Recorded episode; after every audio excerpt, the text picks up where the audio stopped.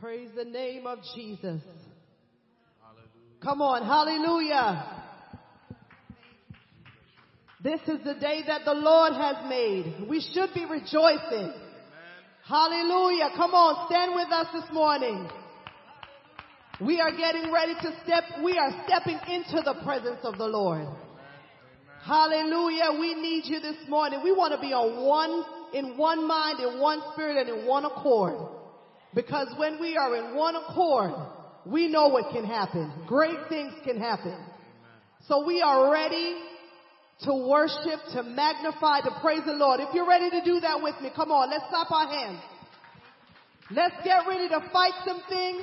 We're going to put whatever is trying to take up our forefront, we're going to put it behind us and say, Lord, this is your day. We're here to worship you and I'm here to magnify you. I want you to make today personal.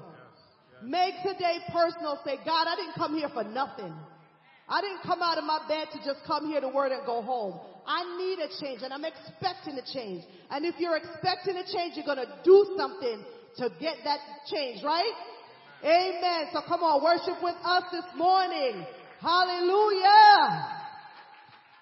Come on, clap your hands.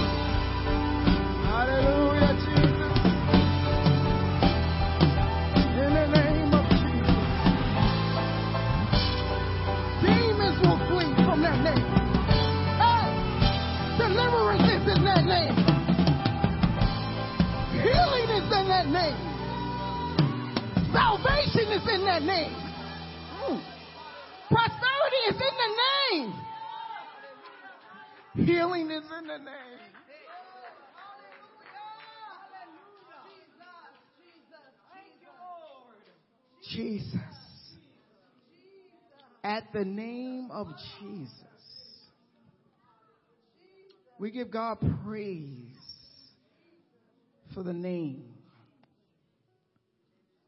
All I need is that name. Amen. Because that the name breaks yokes. The, the name brings deliverance. The name, the name, the devil is scared of the name.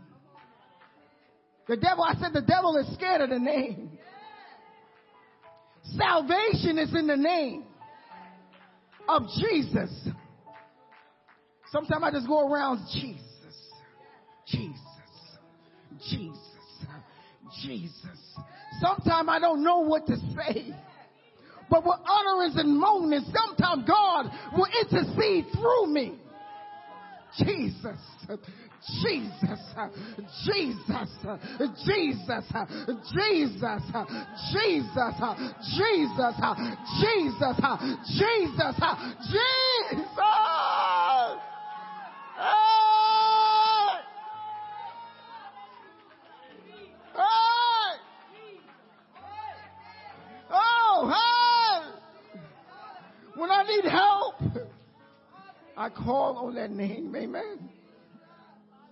In the name of Jesus.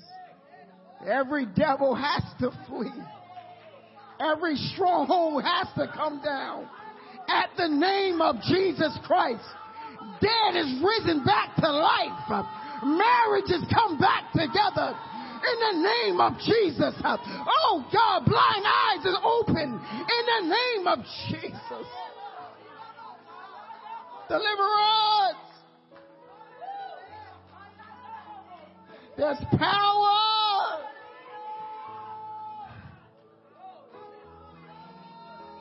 Oh God, there's so much power. Oh, the devil don't want you to know the power. He doesn't want you to operate in his power. Oh God, but at the name of Jesus, he only gave me one word. That's all I has to use. Just one, just one, one, just, just one word. Welcome Christ in the church, where Christ is our central focus. I like when it says Christ. That breaks the yokes, amen. That I don't want Pastor preached the other day about I don't want to be a church goer, amen. I want to be in the church, amen. And I want God to be able, I want to be able to proclaim the name of Jesus Christ, amen. Wherever I go, I want to proclaim the name of Jesus Christ. And we want to pray this. Do we have any prayer requests in the house? Amen. Look at the hands. Look around. Look at the hands. Amen. Look at the hands. I said this morning that this is a hospital. Amen. And when I come, I come for healing. Amen. Because what I need, doctors can't do. Not the physical doctors, amen. So some things is in my soul that man can't reach. Amen.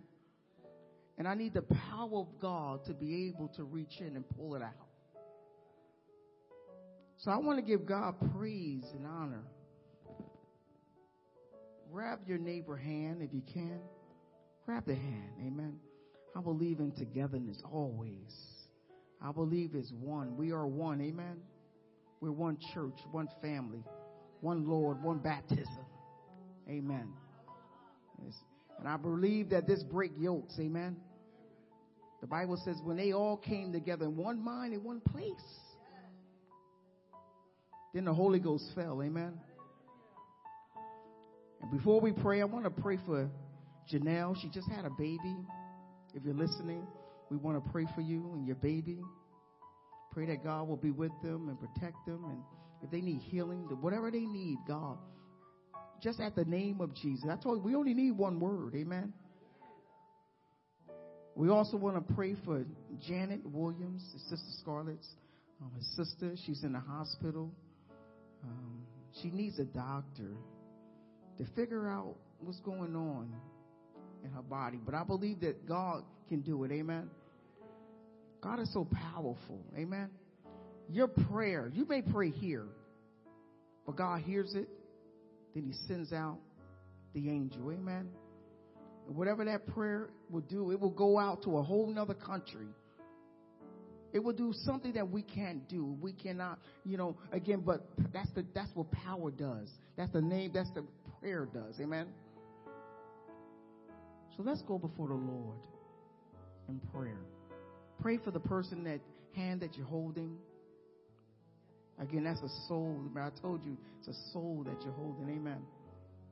Father, in the name of Jesus, precious God that you are. Hallelujah. Father, forgive us for our shortcomings. Forgive us, O oh God, for our sins. Cleanse us, Almighty God, I pray. Forgive us for the things that we looked upon that was not right and pleasing to thy sight. Forgive us, O oh God, for the things that we've done, O oh God, in our bodies that was not right. Forgive us, O oh God. I pray for the things that we have done knowingly and unknowingly, O oh God. Because you know all things. Father, I pray, God, that you would touch the hand that we're holding right now, God. Deliver, God. Set free, God. Send out your angels right now, God, and camp around this house. Lord God, I come against every spirit that is not of you. I bind it, I loose it uh, in the mighty name of Jesus Christ. Uh, I call God, I speak uh, deliverance right now uh, in the hand that we're holding. I pray, God, uh, that you will raise them up. I pray, God, uh, that you will watch over them, God. I pray, God, that you will minister to them, God. In the name of Jesus, heal, God, deliver, God, set free, God. In the mighty name of Jesus, Lord, have your way right now. Those who are listening, oh God, oh God, in the mighty name of Jesus, send out, oh God, your angels right now, God, in the name of Jesus Christ. Oh God, you're worthy for the praise. You're worthy for the honor. You're worthy for the glory, God. Thank you, God. Deliver, God. Set free, God. Heal, God. Move, God, in their lives, God, in the name of Jesus. Father, have your way right now. We bless you, we praise you in Jesus' name.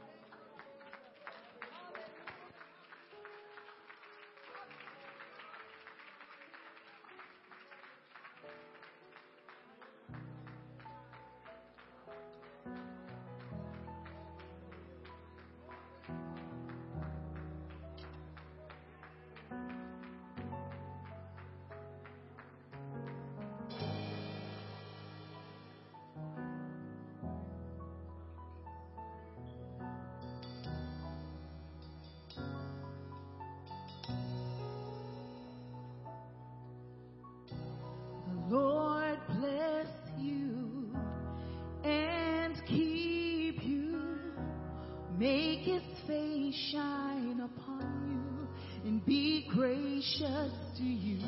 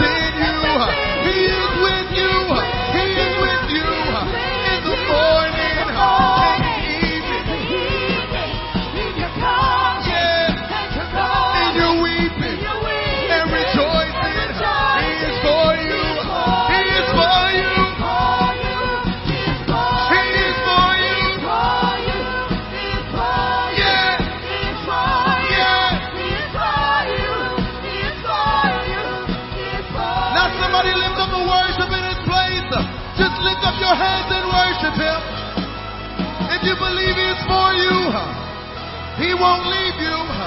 He won't forsake you. Hallelujah, Jesus, have your way. Have your way.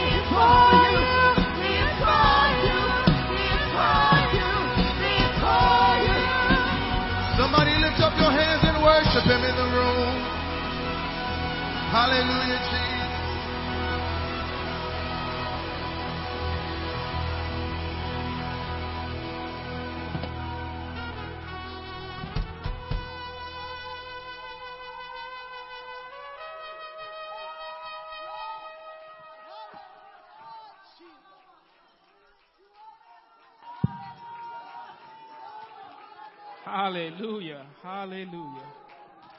Praise God. Praise God. Don't you just love our praise and worship team? Amen. Amen. My God. That's okay. A few more seconds is fine. A few more seconds is fine. Hallelujah. Hallelujah. Let's give the Lord a hand clap. Amen. Amen. Hallelujah. Hallelujah. Hallelujah. Hallelujah. If he did it for you this morning, that's okay. That's okay. Hallelujah. Thank you, Lord. Thank you, Lord. You may be seated if you can. All right. All right. So I want to tell you about a term that I recently heard, about a few weeks ago, actually. Um, we were on a youth call, and Brother Ethan brought up this term this, that I actually never even heard before, but was really good. He talked about clean fun. Clean fun. Amen. See, see, the world thinks that all we do is just go to church and we don't actually have fun in our walk with Jesus. But they're wrong. Amen. That it is possible to actually have fun. Clean fun. Clean fun. Tell your neighbor, clean fun. Our young people need to be able to have clean fun because if we do not give them the opportunity to have clean fun, guess what's available for them? Unclean fun. Amen? But that's where CCC comes into play. Tell your neighbor, we did a thing. We did a thing. On September the 10th at 345, CCC will be hosting the ultimate game event. Now, what is this event? We have a game truck. You with me, Kevion? A game truck that hosts about, I believe it's 16 monitors. We'll be playing Madden. We'll be playing Fortnite. 2K. Y'all don't want the smoke. I see y'all. Y'all don't want the smoke. We'll have virtual reality. And we'll also have other games out there for those who are not as good with um, games like myself. So what does this mean? This means that we need the participation of not just the young people here. We need your friends. And I do want to add this that this is an historic event. There's only three companies that serve this area, and I told the, the, the leadership team this. And when I spoke to all three companies, none of them serviced an event like this in a Hamilton area for a church. So this is the ultimate opportunity for you to invite your friends, your guests. Amen. Cost. What does it cost? Seven dollars if you register on Eventbrite before the 31st. This is for the CCC youth. But guess what? Your friends, your family, they will be free. There is a discount code that myself, my wife, Brother Ethan, Sister Gabby will provide for all of your friends who wants to come and they will be able to get in for free. There's also financial assistance if anyone in this church who needs it. Amen. So where is it? You should know. Right out front. Christ Center Church. We should be happy about this, y'all. Amen. Amen. So if you're a young person right now, not if you consider yourself young, but if you're young in age, I want you to take out your phone. And if you are not so young in age, also take out your phone. This is the only time you can take out the phone. Raise it high. Come on. Oh, how y'all let Brother Calvin beat y'all? Come on. All right. So I want you to go on Eventbrite and register. If you are a person, a, an older person, and you know a young person, register for that young person. Amen. We want a turnout like Hamilton has never seen before. Amen. Amen. Let's give the Lord a hand clap. Amen. And lastly, I don't want any young person leaving here today without seeing myself, Sister Crystal, Ethan, or Gabby and registering. If not, I will find you and we will have problems. Amen. All right, give the Lord a hand clap.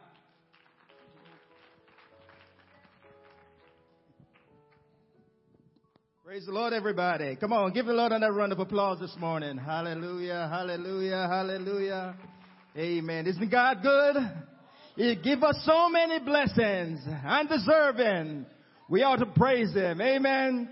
We welcome everyone this morning to Christ Center Church. So glad to have everyone this morning again in the house of God. Amen. We're so honored that you're here to worship with us this morning. And before we uh, move on with our remaining portion of the service, we want all our first, second, and third time guests. If you're here, we're going to invite you to stand with us so we can recognize you. All our guests that are here for the first, second, and third time. Amen. Come on, look around. Give them a round of applause. Hallelujah. Hallelujah. Amen. Amen. Amen. Lord bless you. So honored to have everyone in the house of God this morning. You may be seated. Amen. Praise God. We thank you for joining us this morning in worship this morning where Christ is our central uh, focus this morning. Amen. Everything that we want to do here in Christ Center Church, we want to do it in the name of Jesus because God give us the ability, the strength, amen, to gather together in His presence where we can worship Him and give Him praise. Just continue with a couple more announcements. Uh, on September 16, there will be a prayer walk operation in, in Hamilton Township. That's right here on Greenwood Avenue. The address is 2100 Greenwood Avenue. Right here, there will be a prayer walk. Amen. And it's going to start at 9:30 a.m. Amen. So mark on your calendar on uh, September 16th at 9:30 a.m. Would invite all of us to be a part. If your schedule permit you to be there, if you can move things around on your schedule to be there, we'd recommend you to be a part of our prayer walk. Amen. Amen. Amen. And let me ask another question. All those that have a cell phone, raise your hand. Just raise your hand. Everybody. I'm sure everybody have a cell phone. Amen. So listen, at 5 a.m. every, from Monday through Friday, we have what is known as a spiritual journey prayer that we have online. Amen. I'm going to ask AV if they can put up the link, if they're able to put up the link. If not, we'll um, send you the link. But if you're able to sign on with us and prayer meeting from 5 a.m., whatever time. It's from 5 a.m. to 6 a.m. If you're able to sign on, we'll advise you. There are great things that are happening when we pray. Amen. Great things happening when we pray. Great things are happening when we're praying. Amen. So we're inviting you to be a part of our prayer meeting if you can every week from 9, 5 a.m. to 6 a.m. You know, um, this past Friday, I wasn't able to be at the back to school um, rally that they have up in uh, Prospect Park. And um, the, when the speaker went up to, to preach, you know, the emphasis was about, you know, the children are getting ready to go back to school, but pray. If there's ever a time we need to pray is now. Never take prayer for granted.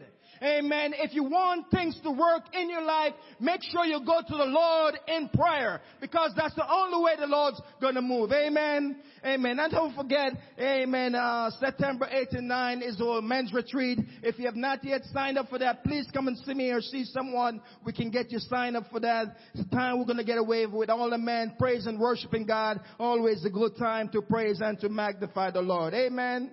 Amen. We're going to ask you to stand with us one more time. Amen. We're going to get ready to receive our offering this morning. So we're going to ask you to stand with us. Amen. As we pray and ask the Lord to continue to bless us and be with us. If you're able to stand with us, we're inviting you to stand one more time. Amen. Praise God. Father, in the name of Jesus, we give you glory and we give you all the honor, Lord God. We thank you in advance for what you have already done, Lord God. We thank you for what you're doing for us in this hour and the time that we're living in, oh God. As we're about to receive this morning's offering, we ask your blessing, oh God, upon every givers, those who have to give and those who have not likewise, that they too can receive your blessing. Lord God, we ask you to bless us and keep us. Continue to bless this facility, Lord God. Continue to use us for your glory, Lord God. We ask you to touch every family, every home in this place, oh God. Help us not to forget where you brought us from to where we are. We ask you to bless us like never before. Oh God, we give you all the glory and all the honor as we worship you this morning in the mighty name of Jesus. And everybody said amen. Everybody said amen. Everybody said amen. Amen. We want you to bring your tithes and offering unto the Lord this morning. If you're playing electronically, you can go to the back. There's two um, pads back there. We can uh, pay, tithes and offering. Give a good offering this morning in Jesus' name.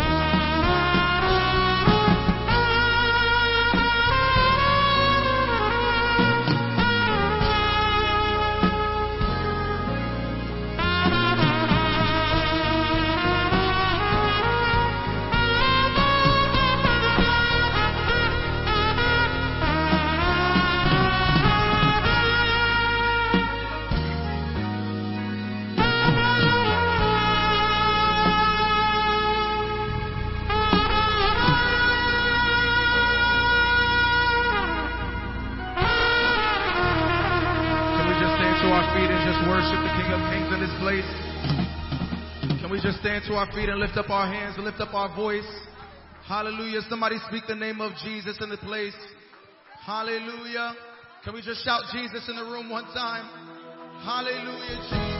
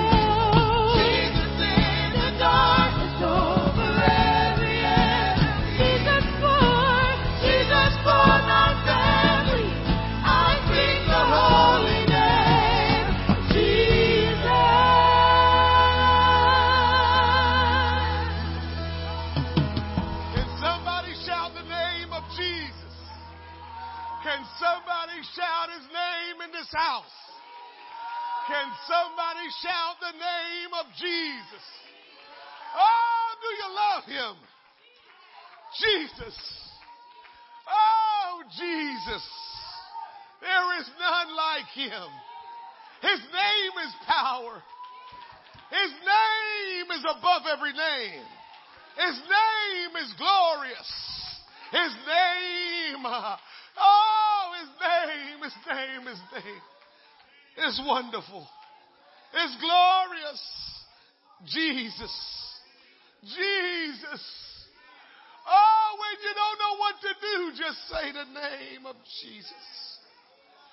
Oh, he will come and he will respond to his name. Hallelujah, hallelujah, hallelujah. Glory be to God.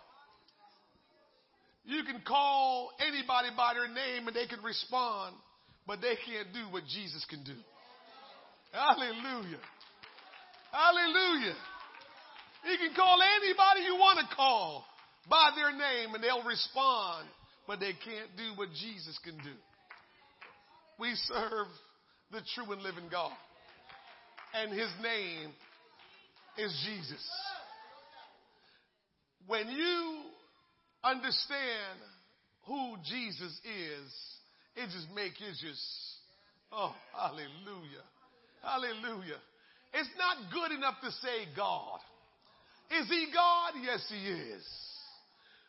But the name is different. Because some people have gods that don't have names. But the true and living God, who's the creator of all things, he's got a name. His name is Jesus. His name is Jesus. And when you call him by his name, he will respond. Many people have gods and they want their gods to respond to them. But oh, our God has a name and his name is Jesus. We thank God for the revelation of his name. There is only one God. Tell your neighbor there's only one God and his name is Jesus. Amen. You don't want to learn any other way because that's what the Bible teaches. That Jesus is the only true and living God. What a wonderful, wonderful time to be in the house of the Lord. This is the day that the Lord has made. We've already rejoiced and we will continue to rejoice and be glad in it. We thank God for all of you that are here this morning. Amen. I, I must tell you that because you're here, the word of God this morning is for you. It's God knows who's coming. When God directs me what to speak, He knows who will be here. I don't. Amen. He knows who will be here. And because you're here this morning, guess what? God has a word for you. Because he knew you would be here. So he is going to make me speak to you what he has for you. Not for anybody else. You can't worry about your brother who should have been here. Can't worry about the person this morning who told you they were coming, but they didn't come. You just got to say, I'm here, and whatever is going to be spoken today, it's for me. It's for me. And so I welcome all of you in the house of the Lord. Welcome you to Christ Center Church, where Christ is our central focus. He is doing some great and marvelous thing, things in this church, and we're grateful. Amen. We, I just want to tell you, if you're a young person in this church, and you know, we'll consider young person if you want, as far as age, from anywhere between 12 and 35, 36. That's young. Once you get over that, once you get, once you get over 40, you are no longer young. Once you're over 40, you're no longer young. And what it means though is you have a whole lot of wisdom. Uh-huh. That the 40 and below don't have. So, you know, the younger ones might, might be young and energetic and have the strength, but the older ones have the wisdom and the experience and the insight. So wherever you are in age, just thank God for it. But the young people are on fire in the North Central Jersey district. And God is doing some phenomenal things with our young people. We had a great service this past Friday night up in Prospect Park, New Jersey. And I'm telling you, the young people just had a great time. God did some great things. We had a back to school district uh, uh, service, and it was just wonderful. We elected a new youth president for our district, and certainly he has just he has hit the ground running. And you know what I love about him? He has taken the instructions that I gave him and he is running with it. When he got elected, well, when he got appointed, I told him, I says, reach out to all the pastors in our district and let them know you want to connect with their young person whoever is leading the ministry in the church, that you want to connect with them because God is doing great things with the young people. And man, he didn't hesitate. He reached out to every pastor and told them, Hey, I'm the new youth president and I want to help your young person that's leading the district. I want to help them to just bring the church, the young people together because there's great things in store. So if you're between the age of 12 and 36, this is the place for you because it's not just about here in this local church, but we have a district that goes from North Jersey all the way to a little part of South Jersey. And so there's young people all over that want to get together. And so come support our event that we have September 10th. That's a Sunday. It's 345 that you need to be here and you need to come and it starts at 4 p.m. exactly. The young people, if we're going to reach them, we have to be able to reach them where they are. That's one thing I love about God.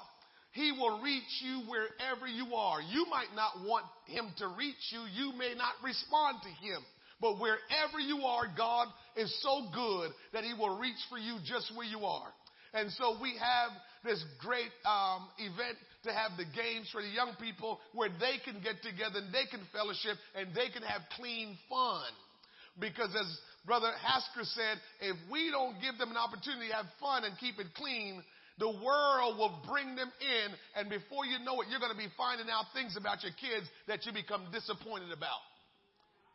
You know why we get disappointed? We weren't making them do the things of God. I know that we are not living in that kind of time like when some of us grew up. Our parents made us. Oh, you going to church if you live in my house.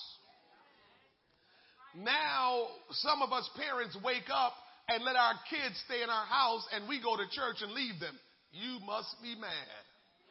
You got to find someplace else to live. You not let me go to church. You lay in my bed and eat my food and stay under my roof, but you ain't gonna go to church. Because the only reason why I got this house, the only reason why the food is in here, the only reason why we're doing well is because God has blessed us. I'm, I'm supposed to go get God's blessing and give it to you to do nothing with it.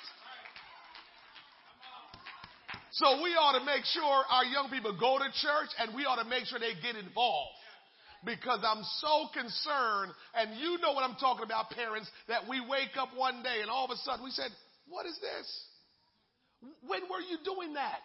When did you get involved with that? Well, if we're making them get in church and get involved with what Christian young people do, we won't be surprised by their actions, you know, later on. So get them to come to this event September the 10th at 3:45 we get started at 4 p.m. exactly and we want to start to see them grow in God and God has some great things in store for all of us, especially our young people. Somebody say thank you Jesus. Amen. So don't forget, next week, we've been trying to have this meeting for the longest. Next week, right after service, we want all of our business owners, all of our entrepreneurs to meet with us in the, in, next door in the fellowship hall to just discuss the, the, we just want to get all the business owners together so we can kind of have our network working so people will know what kind of business businesses are in the church and what we can do and how we can help. And if you want to learn how to start your own business, we want you to know people who have done it and we want to make sure we, we have to use all of our resources that God has given us. And there are people in this church that are business owners that have their own business going. And if you want to get your own business started, why not start with someone that you can trust? Because that's one of the challenging things to do is to start a business and to know who to trust. Because everybody wants something for themselves, and you know, you try to get people to help you, and they won't help you unless they get something out of the deal. Well, if you're a part of this church, we will help you, and we're not looking for anything out of the deal. Somebody say amen. So that's what we want to do, and we want to see all of our business owners prosper, and they will prosper if they put God first. Zechariah chapter 4 verse number 8. If you will turn with me, stand with me. If you put that on the screen, Zechariah chapter 4 verse number 8. We're going to get right into the word of God. If you would just give me a few more minutes and pay attention. We have done many things since the service has started this morning, but here is the most important part of the service because God is getting ready to speak to your soul. And what you do with what God says this morning will determine where you're going after this. Somebody say amen. It is important. It, it sometimes don't make all the sense in the world how God does things because it's easy to just see a normal person like yourself standing up here and you might just think we're just um, saying some words or we just um, learn some scripture that we sharing with you or, you know, we, we, we just giving some kind of talk. That's not what we're doing up here. When God puts someone in this pulpit to stand and speak his word and declare his word, it's not just the person standing here. God backs that person and works through that person so that person can deliver God's message to his people. That's how it's always been. That's why you read your Bible. If you read your Bible, you will realize. I was telling somebody the other day, i was teaching a Bible study to. I said, don't feel shy to tell people man wrote the Bible. For many years, people get nervous. Man wrote the Bible, so I ain't trying to listen to the Bible. Well, how else were we going to get the Bible written? How else was the Bible going to be written? By who? God wrote the Ten Commandments, and that's all he wrote. Everything else, he used man to write what he wanted them to write.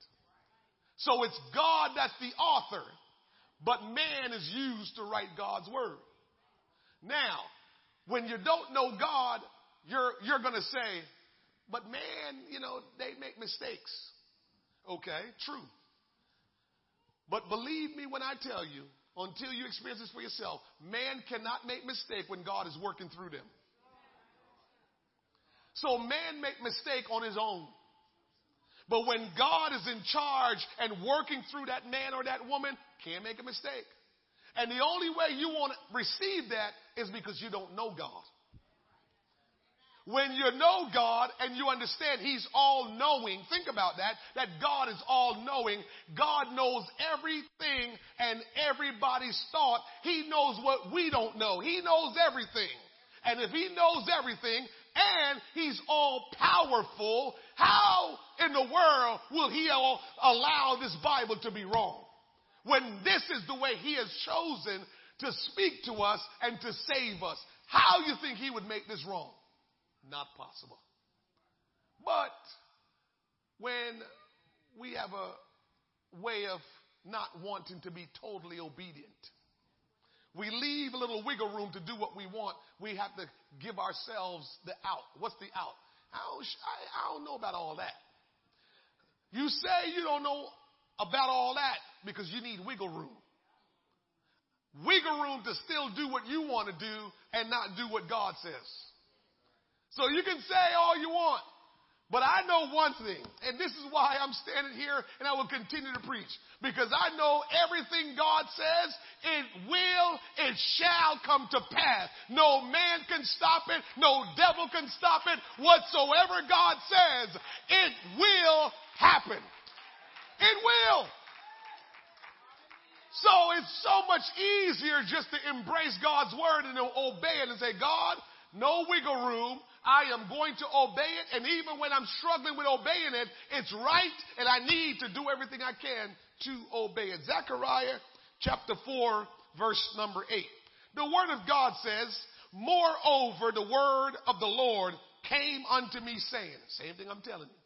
The word came to a man saying, the hands of Zerubbabel have laid the foundation of this house his hands shall also finish it.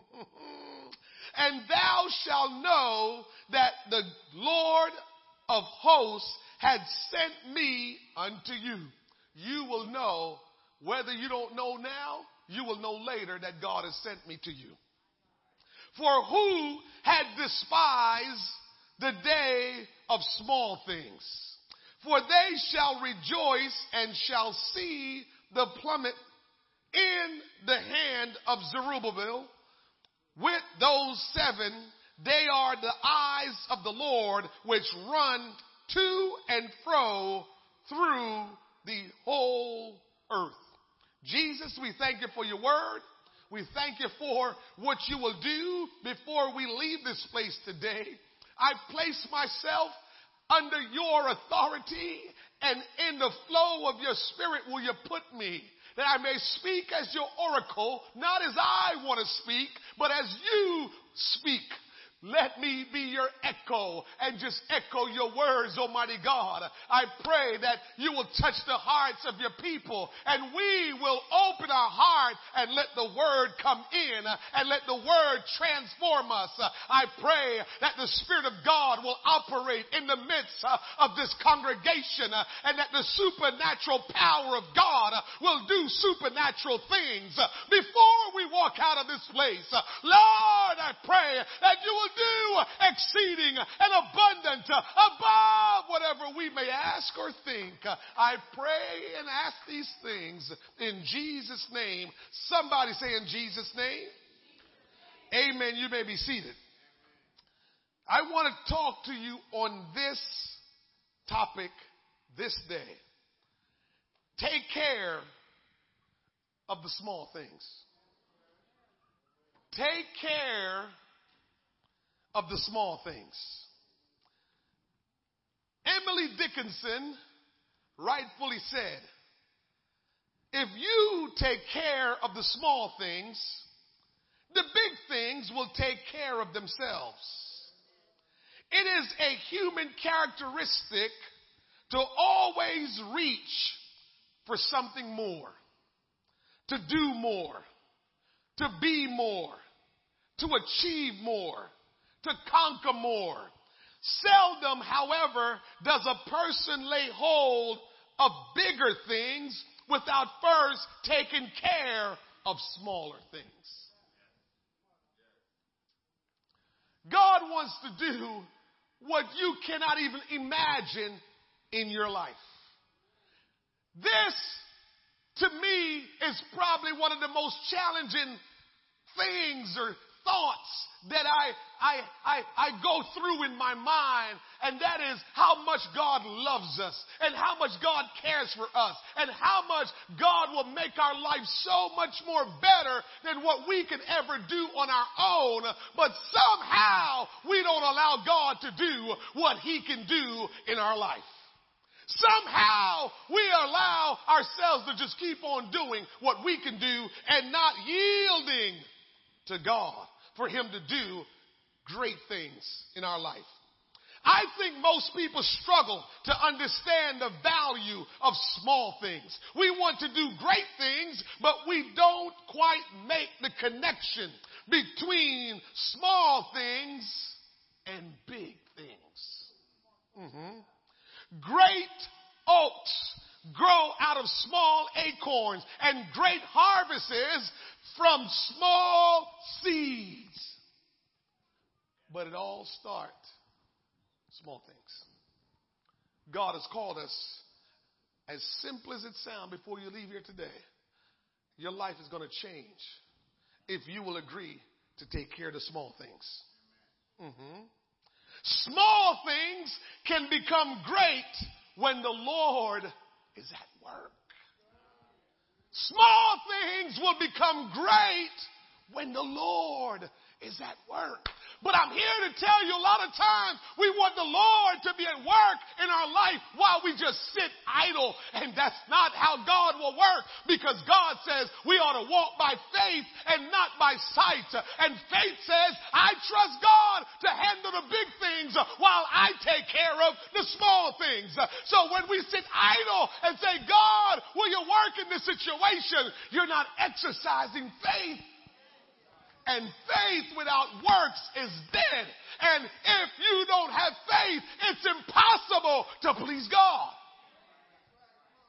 So when we take care of the little things, we're demonstrating faith.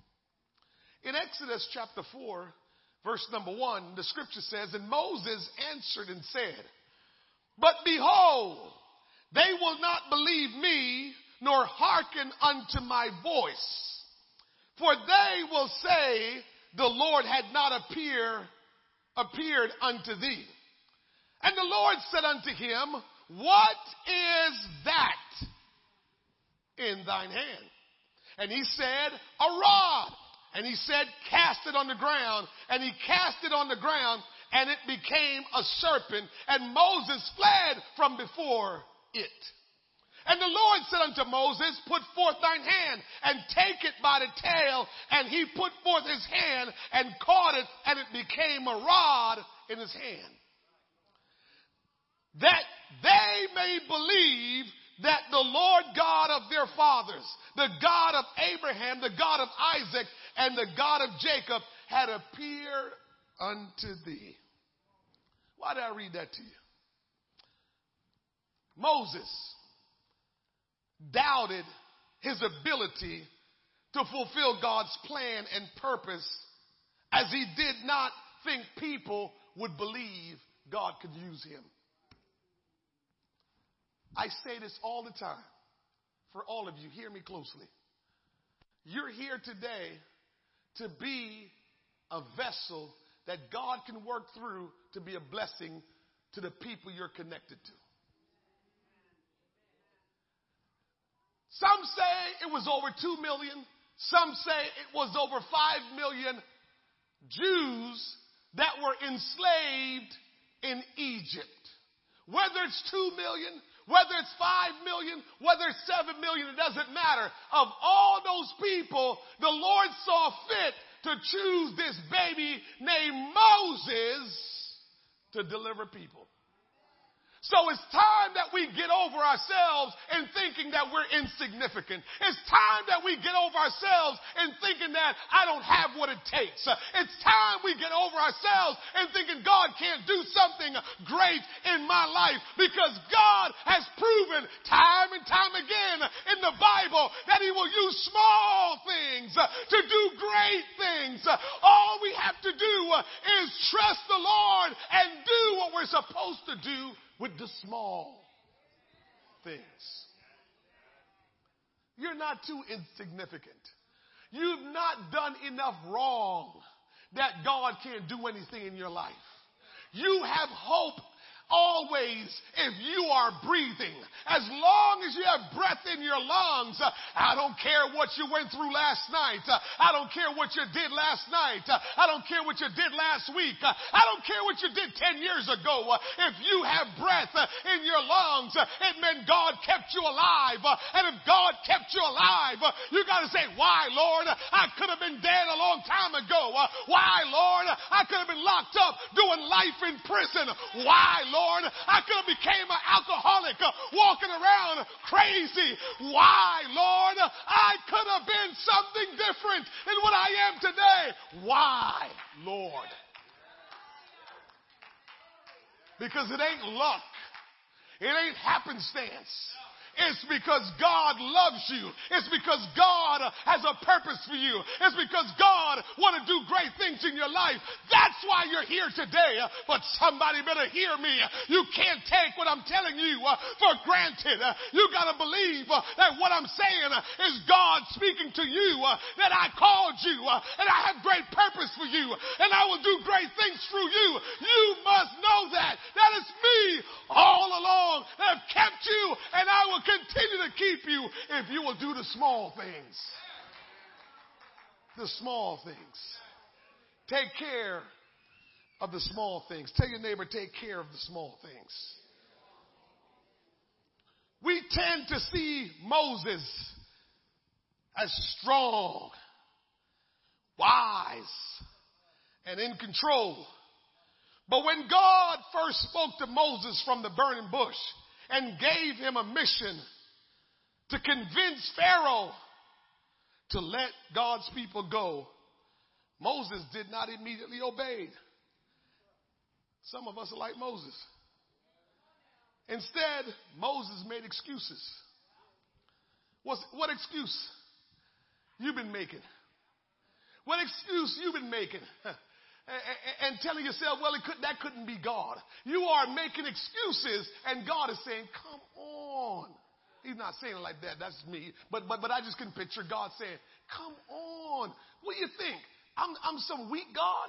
What do you think? I'm not all powerful? What do you think? I'm not all knowing? Why are you giving me these, these excuses as to why you won't do what I tell you? What are you afraid of?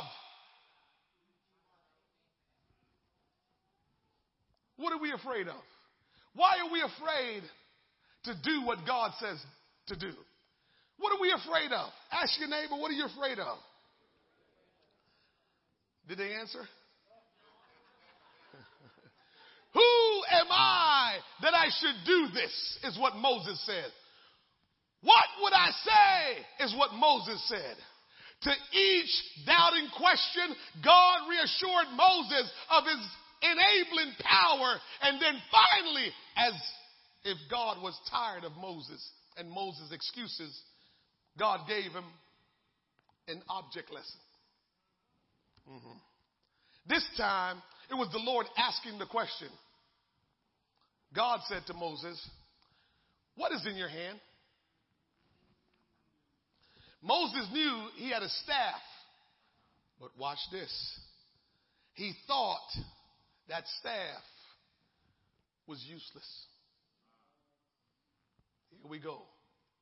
Can we learn from Moses? He thought his staff was useless. But was Moses wrong?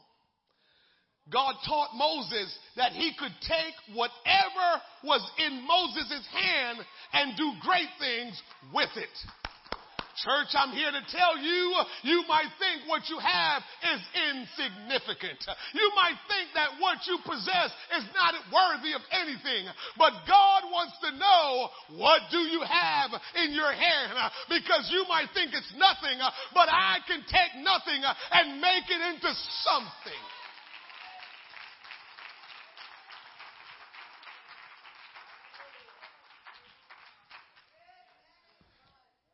Church didn't start like this. Did this church start like this? For those of you that was here. Why are we seeing God's hand and the signs and the demonstration of God's power and we're still reluctant? What are we reluctant about? What are we holding back for? When we have seen God's hand. And here is the thing about that. What will we tell God when we stand before Him as to why we didn't listen to the preaching and obey the preaching? What are we going to tell Him? What's the great excuse that God's going to say? That's a good one. That's a good one. I, you know what? I'm, I'm going to overlook that because that's a good one. Greatness doesn't happen without the power of God. Moses replied, It's just a rod. Then God said, Cast it on the ground. So Moses cast it on the ground and it became a serpent. God miraculously turned the rod into much more than a stick for herding cows or goats or sheep. He turned it into something more than what it was. And what's crippling us is we're looking at our circumstance. We're looking at what we have and thinking that how in the world would this amount to anything? How in the world can I get anything good out of this? I don't care what you're going through. I don't care how hard and difficult your situation seems. I don't care how broke you are. I don't care how much you feel you have made a mess. I don't care what it is that you are walking through, that you are seeing. I'm here to tell you God can turn that situation around. Uh, God can use just something small that you will give him and turn that whole thing around. He can. Small things, we got to take care of them. Later in the book of Exodus, God used the rod as an instrument for other miracles. Moses waved that rod over the Red Sea and it parted. I thought it was just a stick. I thought it was a stick that Moses was telling, telling the sheep, get over here, get over here. That, that, that's all it was to him. Uh, get over here. I don't even know if he knew what, how to use it. He just knew shepherds walked around with it. Because when Moses got to Midian, he wasn't no shepherd. When Moses ran away from Egypt because Pharaoh wanted to kill him and he went to Midian, he wasn't no shepherd. Moses was living in a palace. What did he know about shepherding? Nothing. So he must have looked around and saw his father-in-law had this, you know, the, the stick using it because, you know, that's what shepherds do. And he says, oh, I guess that's what you're supposed to do when you got herds. And so he started walking around with a stick too. Like he was some shepherd. He wasn't no shepherd. He was a fake shepherd. But he saw his father-in-law doing the things. He, matter of fact, he saw what became his sister-in-laws and, and, and his wife before she became his wife. He watched them probably do a better job herding shepherd than he did because he had no clue what that was all about because he was in the palace when he was with Pharaoh. But all of a sudden now he walking around with a little shepherding stick. and God used that stick to do great miracles, to part the Red Sea. Then he waved it again and closed the Red Sea, drowning Pharaoh and his pursuing army. Moses struck the rock with the stick in the wilderness and cold water flowed out of the rock and the revive and the people were revived that were dying. And I'm here to tell you that same stick that and useless to Moses, it seemed it meant a whole lot more after God began to use that stick. I'm here to tell you that stick don't just represent the stick. It represents us as people. It represents us as a people. Uh, hear me, somebody. Don't tell me about your education this morning. Uh, you don't have to have a, a, a, a education from an Ivy League. Uh, you don't even have to have an education from a community college. Uh, you don't have to have no great education for God to use you. Do I promote education? I sure do. And you need to go to school and you need to get a great degree. And if you can get some more degrees, go ahead and get them. But you don't need that for God to use you. All you need is to take care of the little things uh, and God will do great things in your life. Uh, If he can use a rod to, to be the point thing that, that will part the Red Sea whenever it was waved, what can he do with somebody that's human, that's living and breathing, that can think and that can reason with God? What would he do with somebody that will just yield to him if he can use a stick like that? A stick. The key to fulfilling God's plan and purpose isn't found in having it all together. Come on. Let me slow down. See this. Many of us are where we are today because we went ahead of God. What do you mean by that, preacher? Because what you hear me preach that God is telling you through what I say, you say it's right, but you don't do it because in your mind you're thinking about ahead. So before I close today, I'm going to give you the opportunity to give your life to God. And you're going to say, yeah, I need to do that. But you're going to think about ahead because you like to drink. You're going to think, man, that's wasting time. Give my life to God because I'm just going to go and drink again. You like to smoke. That's of time. Give my life to God because I'm still going to light my spliff. And, I, you know, just whatever you think you do wrong, I'm going to still go to the casinos. I'm still going to cuss. I'm still going to have sex out of marriage. And so you have all that in your mind that you're thinking that you're going to do. So you know what you say? I'm good. I just got to get it together. Man, the devil got your mind warped.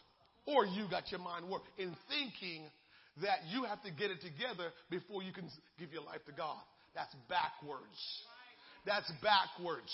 You know how many people have been trying to get their life together? They 60, 60, still trying to get their life together. 60. They've been living 60 years saying, I'm trying to get it together. They ain't got it together yet.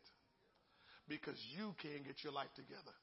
So no matter how much you think your life is a mess, no matter how much you think you can't live for God right, you don't worry about that. That's not your job.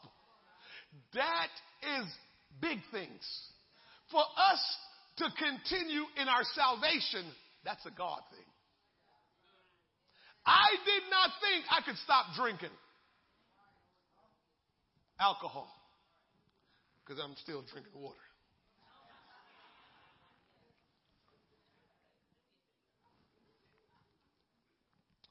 I have an aunt in Jamaica. When I used to go to Jamaica all the time, Brother Chubby, she called me Bottle. Why she called me Bottle? She never saw me without an alcohol bottle. Every time she see me at an alcohol bottle in my hand. So I drank all the time. My drinking was what you would call it was part of, uh, I don't know, you can't call it fellowship, but it was part of who you, social. Okay. That, to, to, to, to be in the crowd I was moving with or just to present myself, I wanted people to know my drinking was about being social. You know, it, it, it blends in. As a matter of fact, I'll take a little step further. Some of y'all don't do this. So if I can, I'm just telling you, if I can get delivered from that, if God can work in that, for some of us in my time, y'all might be doing it now, but y'all still behind. For some of us in my time, the kind of drink that we drink send a message of who we are.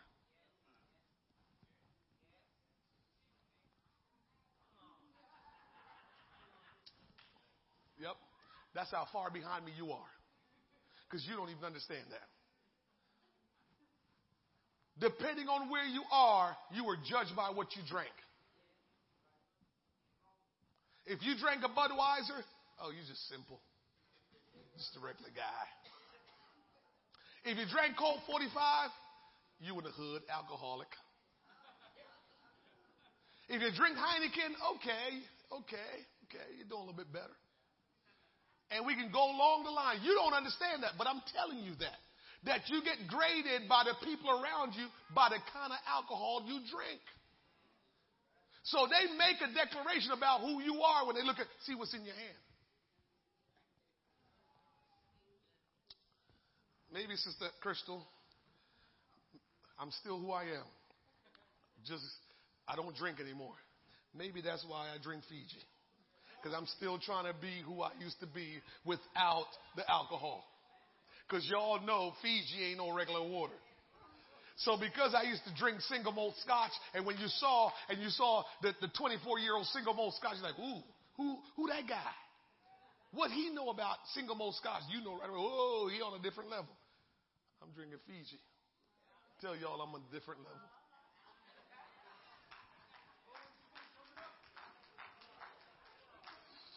I ain't drinking Deer Park. I ain't drinking Nestle. Drinking Fiji. Mm-hmm. You ever notice we get guest preacher and they get a Fiji? They said, "Is that mine?" Because they don't expect for y'all to give them this good water. But the point is, if I can stop drinking, because that's how deep I was into the drinking. Y'all just drinking just to get high, get drunk. It's crazy. I, dr- I drank to say, this is who I am. But if God can deliver me from that and save my soul, he can do the same for you. But the problem is you won't surrender to God and do the little things because you're worried about, God can't deliver me from this. Are you kidding me? Are you kidding me? Let me tell you how powerful God is. When I took my last drink, I was drinking a 40 ounce Beck's. Not 40, 20 ounce, the big boy. Y'all don't know. They still make big boys count? I don't know. I'm sorry, Cal. I should have never did that to you. I'm sorry, Cal. Why would Cal know about that? You know what I mean? Why am I saying this?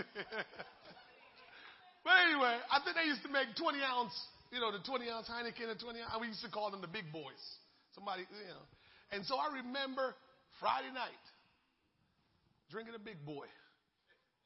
I took about two sips, and I don't know what came over me. Went and poured it all down the sink. I never took another drink. I went around my boys for a little bit, and they called me by my street name and said, Yo, you don't drink no more? I said, Nah. Then you're ready for the big one? I wasn't married. They said, You ain't having sex no more? Because they know me. I said, Nah. They said, Oh, snap. They got worried and scared. Like, what in the world is happening to you? My point is, I didn't try to figure out how I was going to get delivered from fornication. I didn't stop to try to figure out how I was going to get delivered from drinking. I just did my part. I just did what the word said to do, and God took care of the big part. Oh, somebody got to hear me this morning. Somebody need to hear me this morning.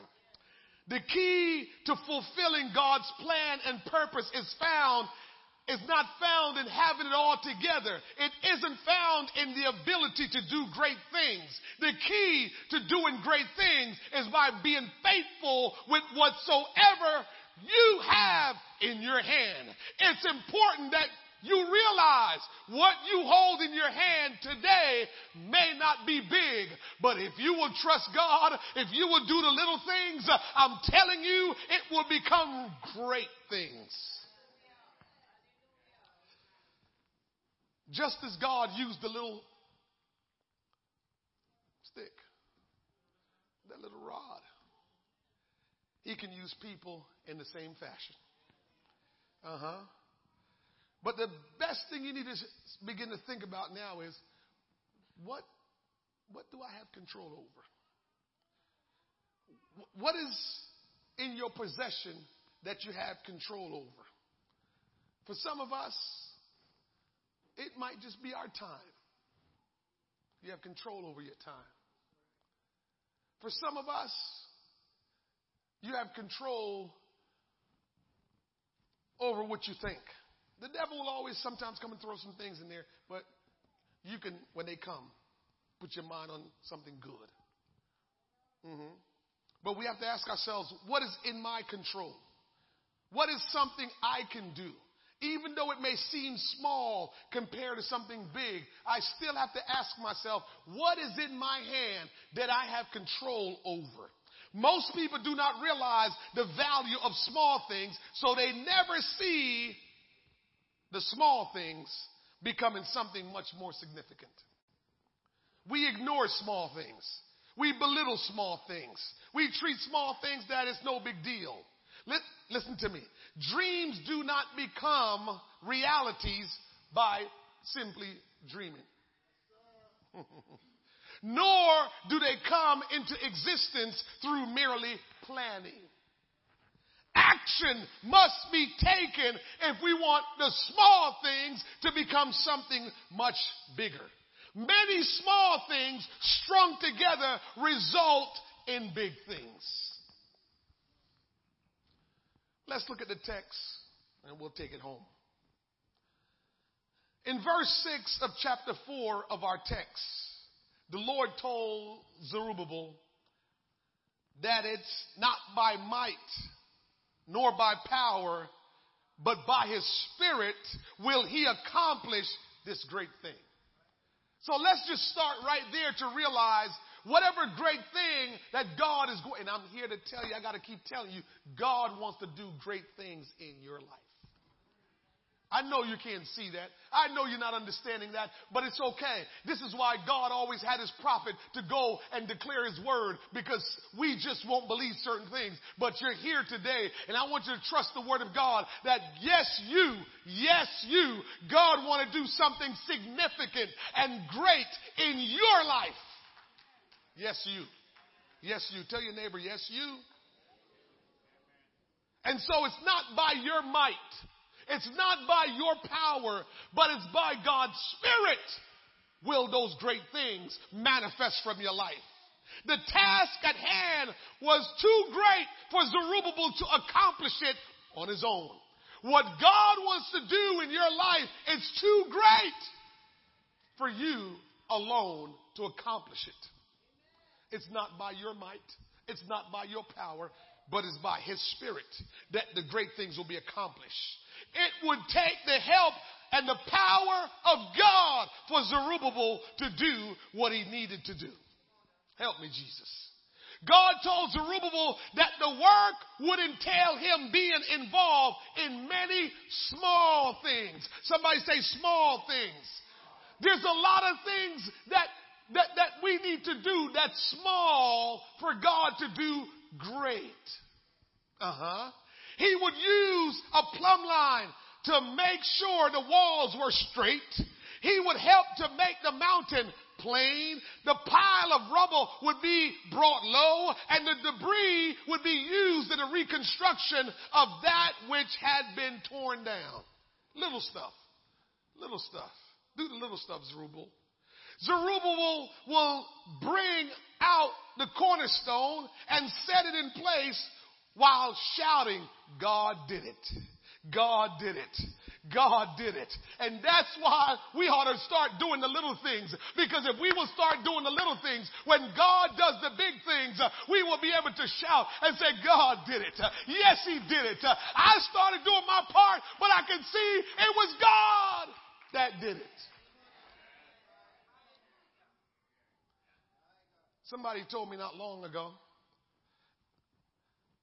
that if we were in Africa and God blessed us with this facility, it would be a long time before the preacher could preach. Because they would run this church all day, every day, just worshiping and praise God because they know that God did a miracle. I don't know what y'all think. I, I, I told y'all this is why we don't see a whole lot of miracles in North America. Because I think we take for granted that God did this. Uh huh. over two years ago, we said we needed to get a bigger place. For those of you that don't know, we were in a fire station with a little house, little little schoolhouse. I don't even. I, now that you look back and you think about it, like, how did that all work? We know it worked because we were there, right? But if you think back from where you're sitting right now and says, hold on, how did that work? And we decided because God gave us instruction, He says, get ready because we're going to take you into a new place. And Brother Scarlett probably got the most laugh. They laughed at me first, Brother Scarlett, but then you started picking it up every Sunday. If somebody can give us $1.6 million, we can go buy the place. And I'm sure a lot of people sat in those chairs and like, y'all crazy. Y'all crazy. Y'all talking about 1.6 million. Look at this church. Who in the world got 1.6 million dollars in here? How in the world y'all think that? And so they just started just kind of being cool as church so people are respectful. It's church. They're going to be respectful. But every time you got up and say that, I'm sure some people looked at each other like, mm. I hear him. I would love for God to do it, but Pastor stretching this thing. Mm-hmm. Mm-hmm. And we started our spiritual journey and we started making our pledges. This property price didn't change from 1.6 and some change. And when all of our money came in, I think we were at probably about, I don't know, 270,000. No, we probably got in about 170,000. But you know, with some more stuff we had, I think we got to about 270. But when we all gave our money, we probably came up to about $170,000. What did this cost? 1.6 and some change. Okay, so how in the world was $170,000 going to get us into this building? We got we got to understand that God did a miracle, but we're not understanding. He got us in and then says, "I'm going to give you a little bit of time to get your financial bearings back under you because I'm going to let somebody else pay your mortgage." But we still ain't getting it. The Lord brought us in here and then let us have tenants who pays our mortgage, but we still don't see like we got a miracle. We just chilling.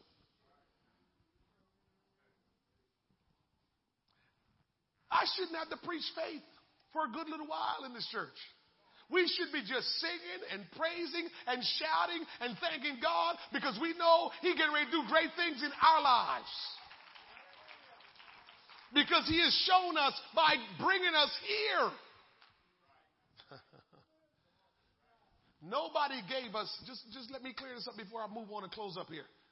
Nobody from the outside, I argue with our leadership because they wanted to promote from the outside for people to give us big checks. Nobody from the outside gave us big checks. Nobody decided they're going to do something special. Nobody gave us, you know, from the outside 20,000, 50,000, 100. Nobody did that. It was all of our little change that got us to about 170,000. And what we could do was very small. That's what I'm saying. That's all I'm saying. You, you, you, you, you measure $170,000 compared to $1.69 million and tell me how much money is that? Nothing. Peanuts. It might be a whole lot of money to us, but $170,000 compared to one point something million dollars, change.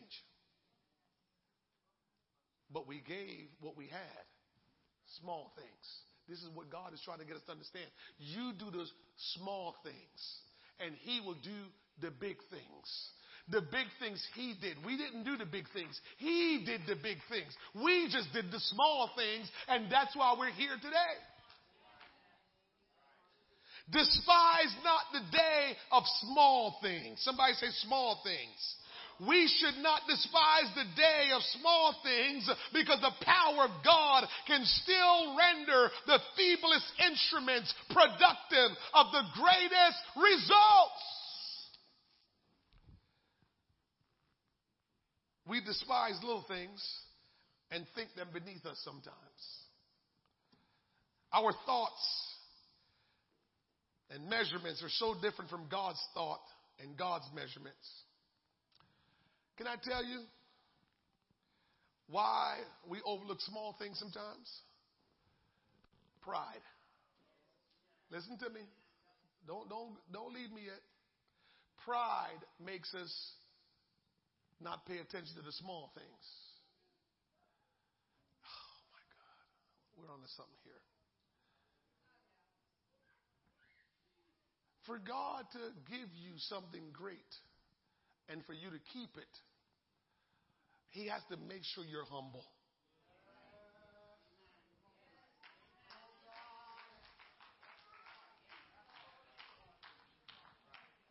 And so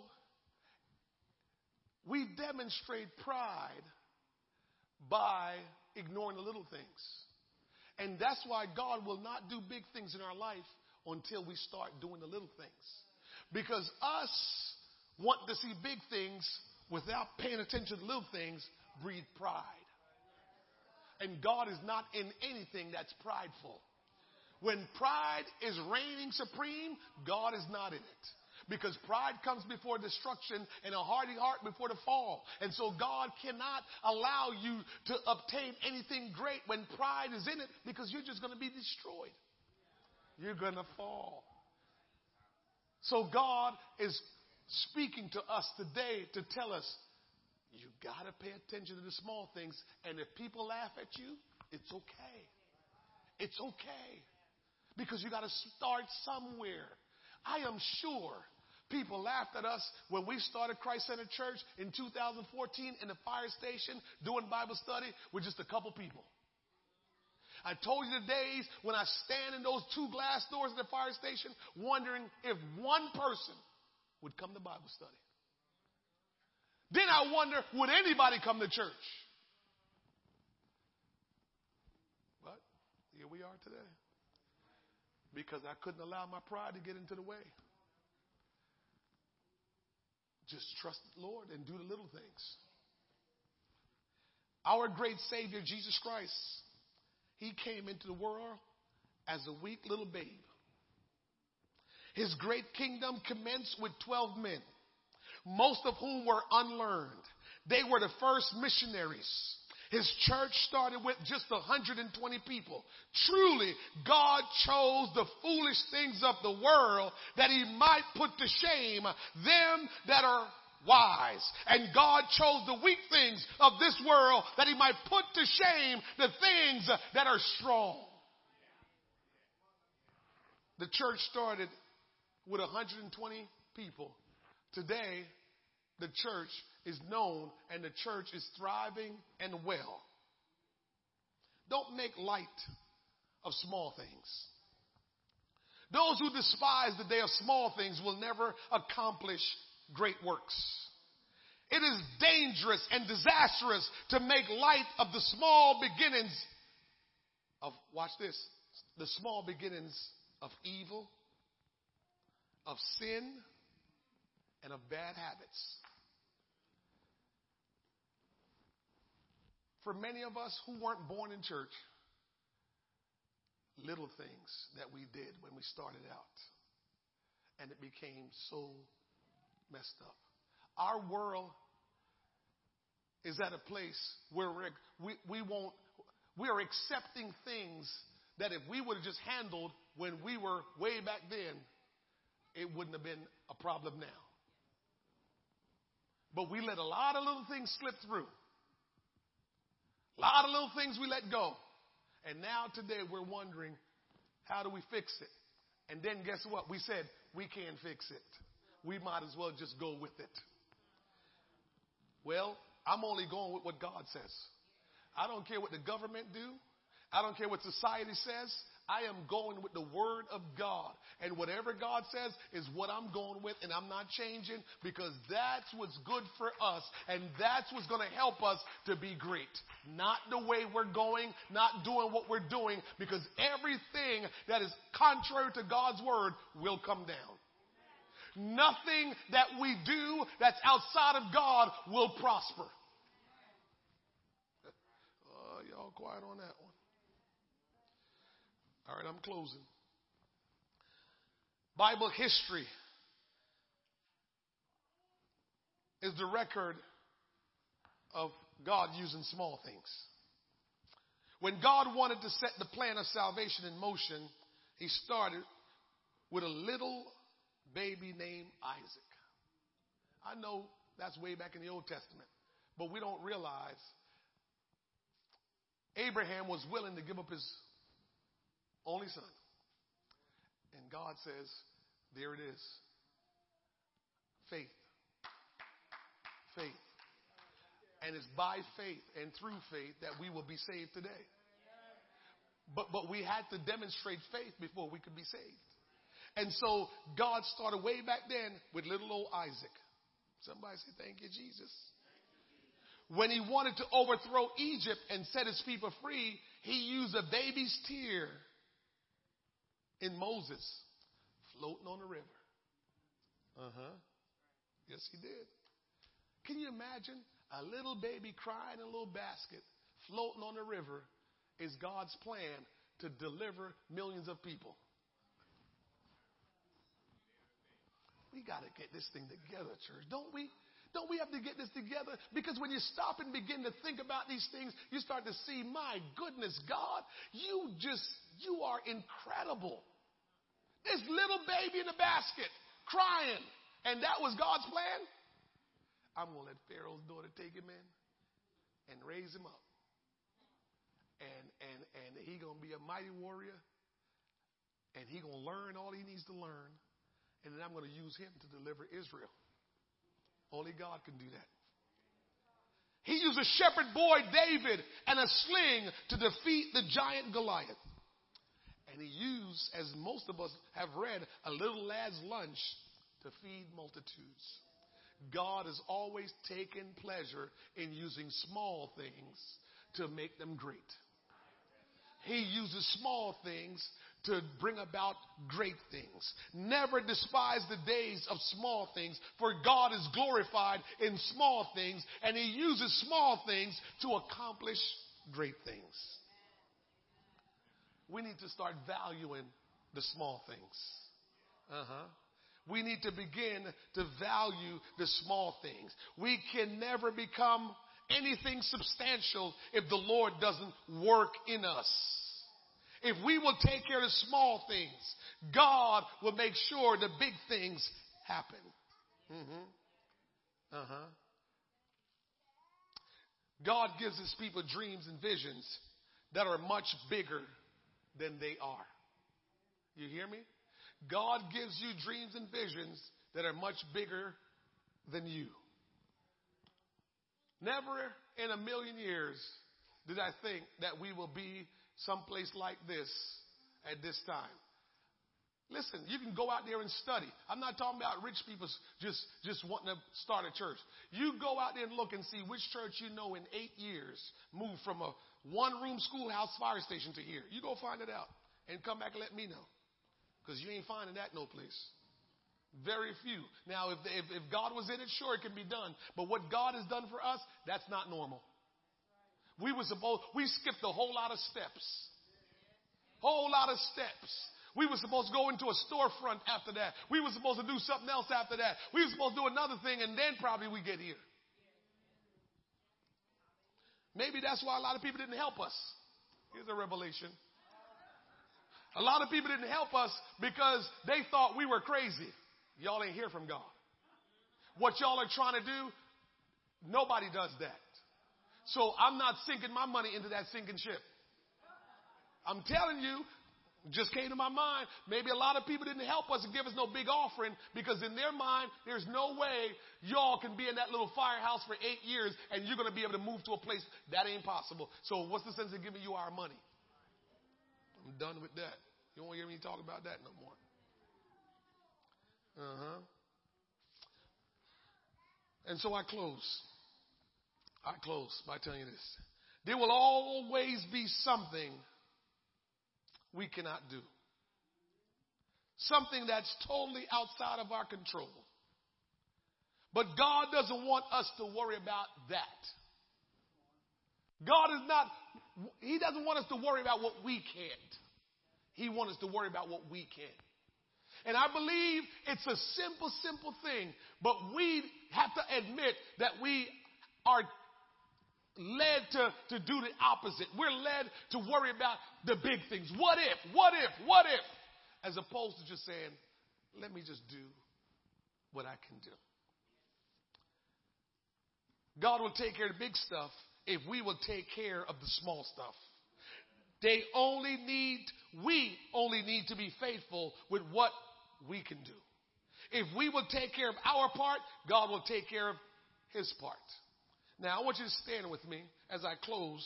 I'm going to tell you the final things that God said to me this morning.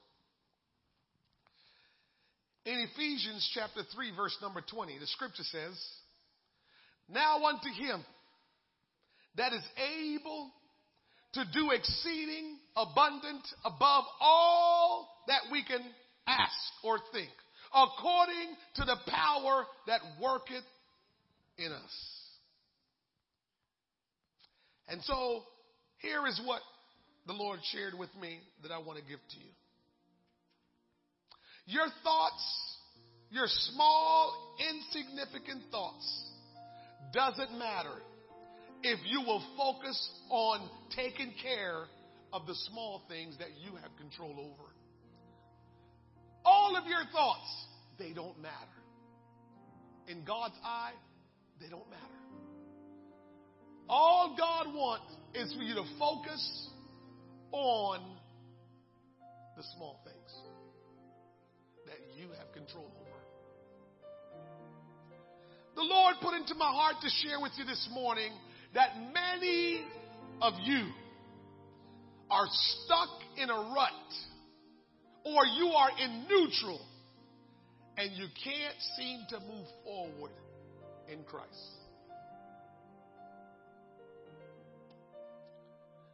You're not doing anything, quote unquote, real wrong. You feel like, why can't I move forward? Why do I feel stuck? I'm not really doing anything wrong. But God has sent me to tell you today it's because you have overlooked the small things. You're stuck in a rut. You're stuck in neutral because you have overlooked the small things. God says if you want to move forward, you need to go and pay attention to the small things. The Lord has sent me to tell you that if you will start taking care of the small things and be faithful in doing so, He is going to do a new thing in your life. This church,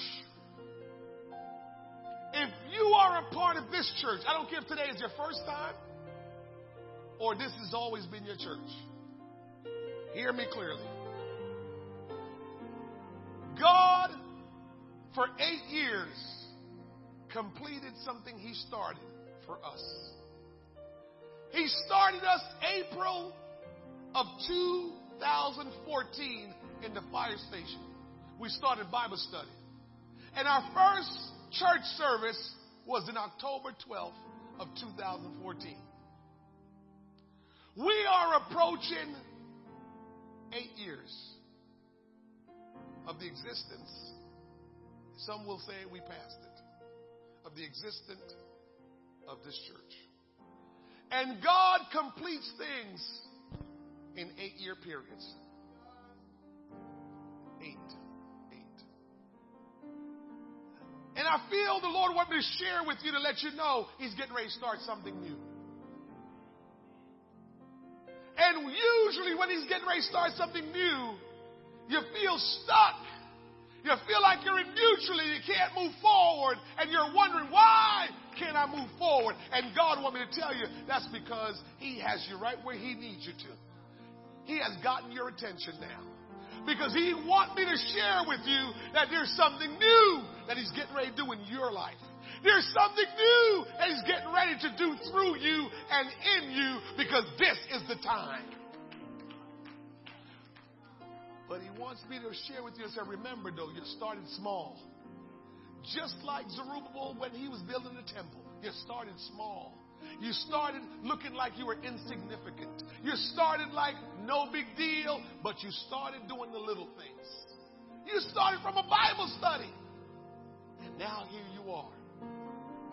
I fulfilled an eight year period where I did what I wanted to. Now there's a new eight year period that I'm starting.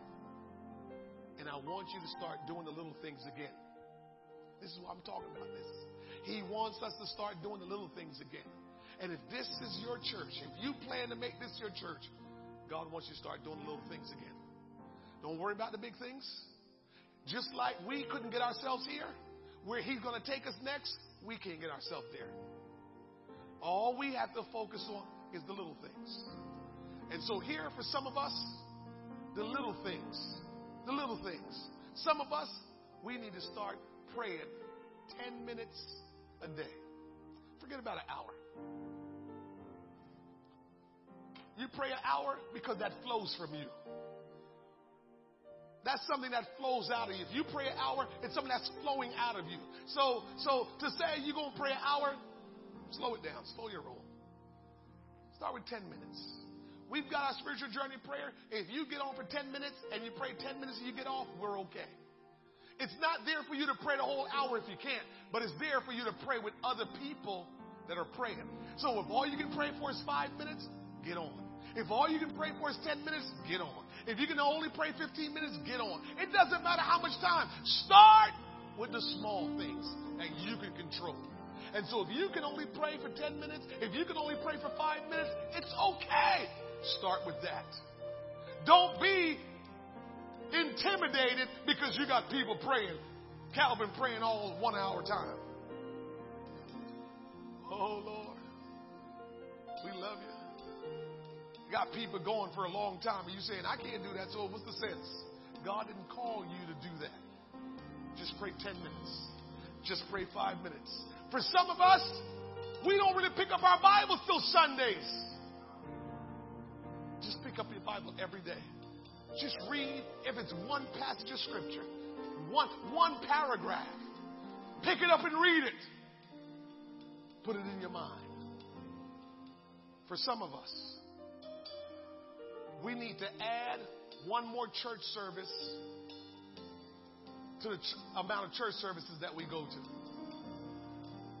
For some of us, we need to add another church service. Maybe you haven't been to a Wednesday night Bible study. You need to add at least one Wednesday a month to come to Bible study. Little things. Little things. He's not asking you to, to just do all little things because He works with and through little things.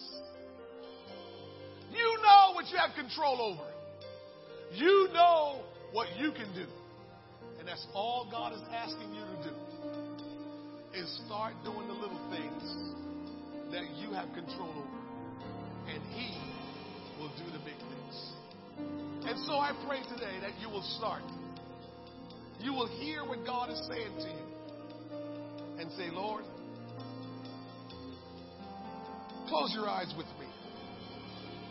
Close your eyes with me. I want you to begin to think what small thing, what small thing can I start doing that God will begin to work with and make it better and make it bigger? What small thing that I have control over that I can just begin to do and God will begin to move? Remember, it's God that will do exceeding and abundant and above whatever we may ask or think. It's God that will work in us and through us. It's not that we have the power to make it take place, but we do have the ability to do the little things. Our time, we have ability. We have we have control over our time. We have control over the things that we do or not do, whether it's prayer, whether it's reading our Bible, whether it's, it's, it's coming to church on time. Oh, we can do it, church. It's just little things at a time. Lift your hands and talk to the Lord right now and ask Him to help you. That let this word don't fall on deaf ears today, but hear the word of God and begin to do what God says we need to do. Father, in the name of Jesus, I ask you, Almighty God, that you will move on the heart of your people, that from this day into tomorrow and throughout the week, that you will keep in our heart and our mind that we must begin to do the little things, the small things, the things that seem insignificant, that we should not worry about the great things, the big things, because you have it under control. And I pray that somebody today will all God begin to do the little things, the small things, that they will give you what's in their hand to say, God, this is all I have. But all that I have, Lord, I give it to you. All that I have, Lord, I give it to you. Somebody, give God what you have and let Him do what He can do with it. He can use it to do great things, but you must first give it to Him. Oh, here I am, Lord. I give you what I have. All that I have. I give you my worship. I give you my praise. I give you my heart. I give you my mind that you may do just what you want to do. Oh, hallelujah. Hallelujah. Hallelujah. Hallelujah. Hallelujah. Hallelujah. Hallelujah. Hallelujah. Oh, somebody worship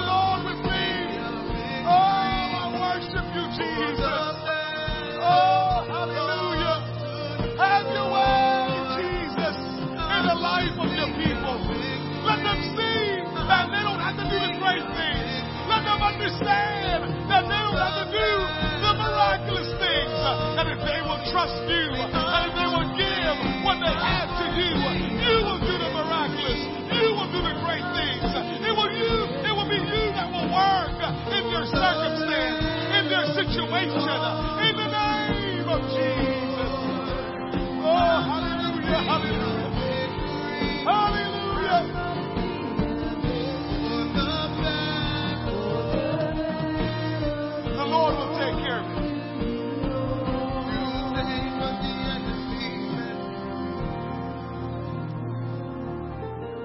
If you're here today and you've never given your life to Christ, you need to do so.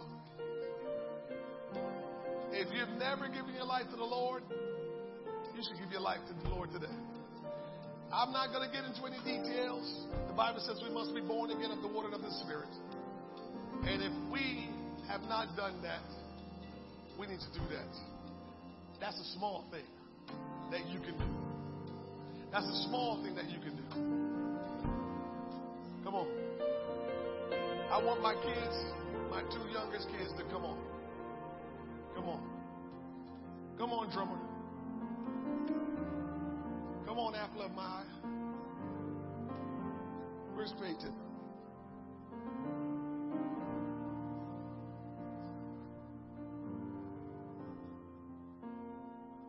Don't. This is my boy right here. This dude and Ethan, I can't tell you how much. I, I'm reluctant to, to even say anything because what God is doing in their life, they don't miss nothing. Ethan and Jordan, come here. Ethan and Jordan, man, they on the road. Jordan be telling us they had service Friday night at Prospect Park. Prospect Park is just a little above Paterson. And Jordan told me the night before I need to drop him off over Ethan's house. I said, what time? He said, 1030. I said, 1030 in the morning? He says, yes. I dropped Jordan off over Ethan's house and they drove up to Prospect Park that day. They had rehearsal in the daytime and they was there all night long. We didn't get out of service till after 11. They was in up there all that time. I just shake my head and I just thank God for it. That they just loving God and they on fire for God.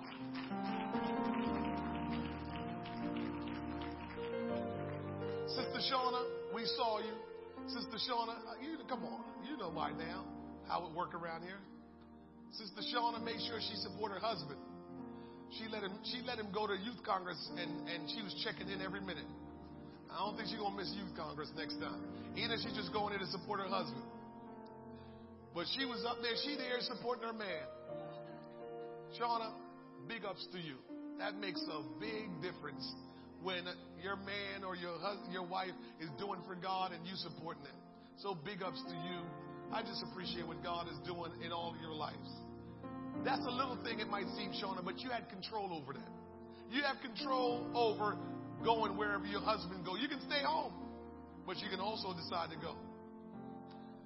I told my kids that they're not going back to school without being baptized in Jesus' name. They both filled with the Holy Ghost. They, she was filled with the Holy Ghost in 2016, and I think you was filled with the Holy Ghost 2020, 2022. Got the Holy Ghost 2022. And so they haven't been baptized in Jesus' name, but I told them they get baptized in Jesus' name before they go back to school. So today, they're going to get, get baptized in Jesus' name. I already gave them the instructions about baptism and what it's all about, and so they know. So, Jordan, Brother Calvin to get you ready. Peyton, Sister Scarlett will get you ready. Get them ready for baptism.